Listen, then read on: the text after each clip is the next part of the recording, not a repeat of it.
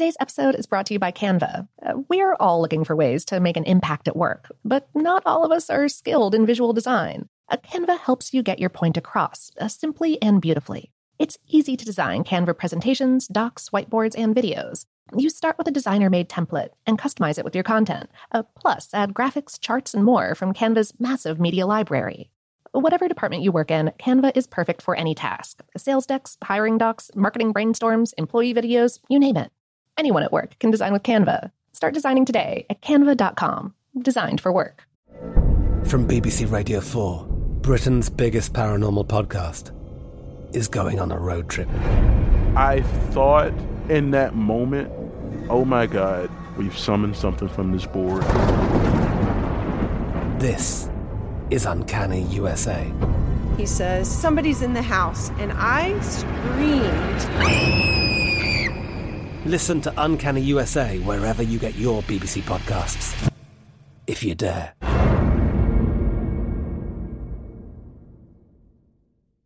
This episode is brought to you by Technically Speaking, an Intel podcast. When you think about the future, what kind of technology do you envision? Whatever the future holds, artificial intelligence will undoubtedly be at the heart of it all. Join Graham Class as he hosts season two of Technically Speaking, an Intel podcast, and hears from the minds transforming healthcare, retail, entertainment, personal computing, and more with the help of AI. Tune in every other Tuesday and explore the latest technology that's changing our world today and creating a more accessible tomorrow. Listen to Technically Speaking, an Intel podcast on the iHeartRadio app, Apple Podcasts, or wherever you get your podcasts. What's up? This your boy Lil Duval, and check out my podcast, Conversations with Unc, on the Black Effect Podcast Network. Each and every Tuesday, Conversations with Unc podcast feature casuals and in-depth talk about ebbs and flows of life and the pursuit of happiness. Unlike my work on stage, I tap into a more serious and sensitive side to give life advice and simply offer words of encouragement, yet remind folks to never forget to laugh. Every Tuesday, listen to Conversations with Unc, hosted by Lil Duval on the Black Effect Podcast Network, iHeartRadio app, or wherever you get your podcasts. Presented by AT&T. Connecting changes everything. Welcome to Brainstuff, a production of iHeartRadio. Hey, Brain Stuff, Lauren Vogelbaum here. The Hollywood sign is California's most famous billboard turned landmark. It's turning 100 this year, so today let's look back at its first century of history.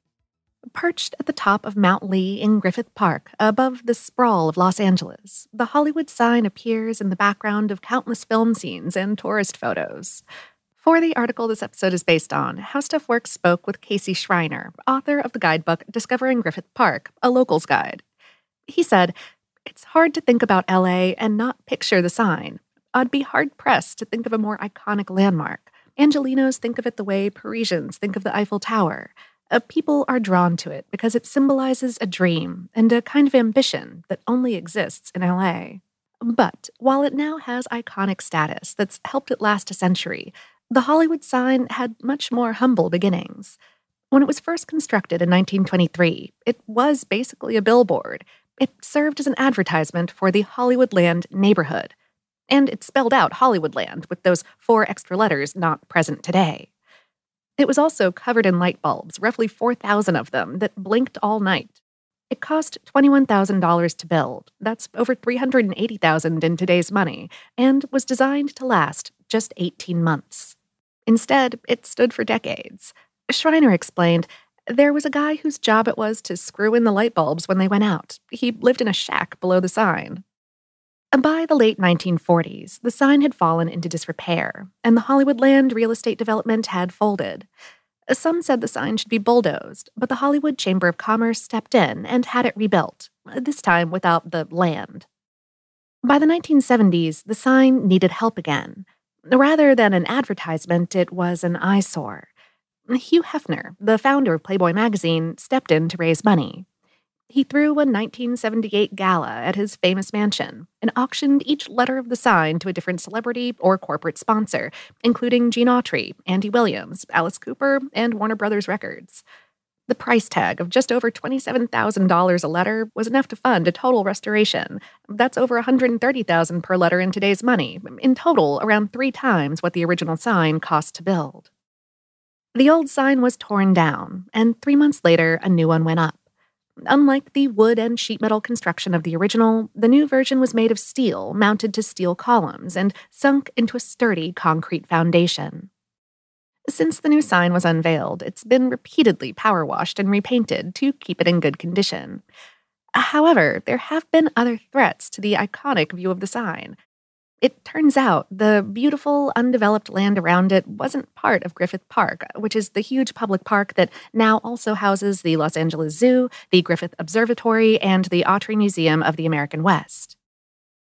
Schreiner said, It turned out it was private land tied to Howard Hughes. He wanted to build a mansion up there for some starlet, and she basically said, If I go up there, I'm never coming down alive.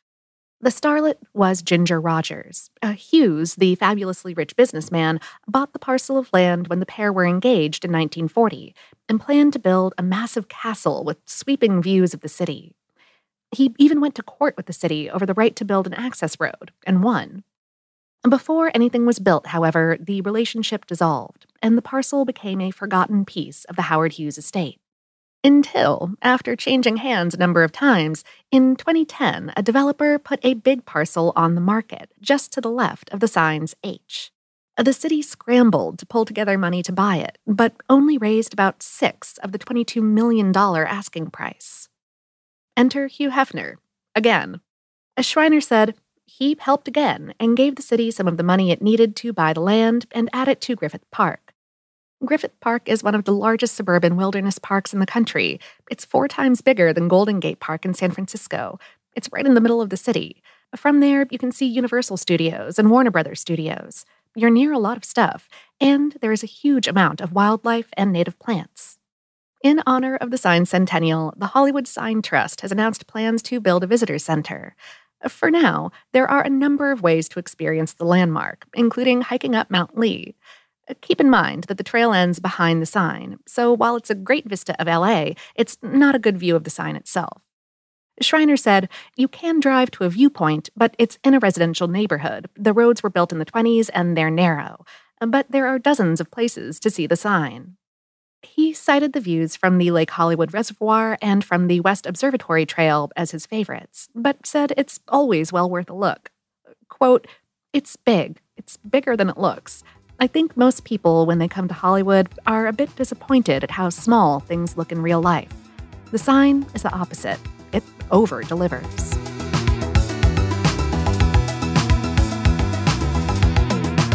Today's episode is based on the article Stardust and Scandal The Hollywood Sign Turns 100 on HowStuffWorks.com, written by Kate Morgan.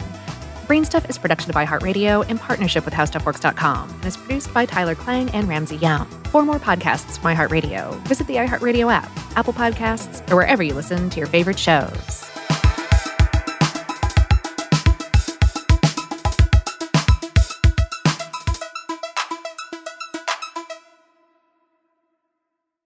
Today's episode is brought to you by Canva. Uh, we're all looking for ways to make an impact at work, but not all of us are skilled in visual design. A Canva helps you get your point across uh, simply and beautifully.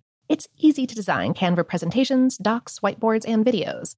You start with a designer made template and customize it with your content. Uh, plus, add graphics, charts, and more from Canva's massive media library. Whatever department you work in, Canva is perfect for any task sales decks, hiring docs, marketing brainstorms, employee videos, you name it. Anyone at work can design with Canva. Start designing today at canva.com. Designed for work. I'm Katya Adler, host of The Global Story. Over the last 25 years, I've covered conflicts in the Middle East, political and economic crises in Europe, drug cartels in Mexico. Now I'm covering the stories behind the news all over the world in conversation with those who break it. Join me Monday to Friday to find out what's happening, why, and what it all means. Follow the global story from the BBC wherever you listen to podcasts. Xfinity has free premium networks for everyone this month, no matter what kind of entertainment you love. Addicted to true crime? Catch killer cases and more spine-tingling shows on A&E Crime Central. Crave adventure? Explore Asian action movies on Hi-YAH. Searching for something extreme? Check out skating, snowboarding, and more on Fuel TV Plus, the global home of action sports. And find crowd-pleasing bops on iHeartRadio's Hit Nation playlist. There's new free shows and movies to love every week. Say free this week in your Xfinity voice remote. Okay, picture this. It's Friday afternoon when a thought hits you. I can spend another weekend doing the same old whatever, or I can hop into my all-new Hyundai Santa Fe and hit the road. With available HTRAC all-wheel drive and three-row seating, my whole family can head deep into the wild. Conquer the weekend in the all-new Hyundai Santa Fe. Visit HyundaiUSA.com or call 562 for more details. Hyundai, there's joy in every journey.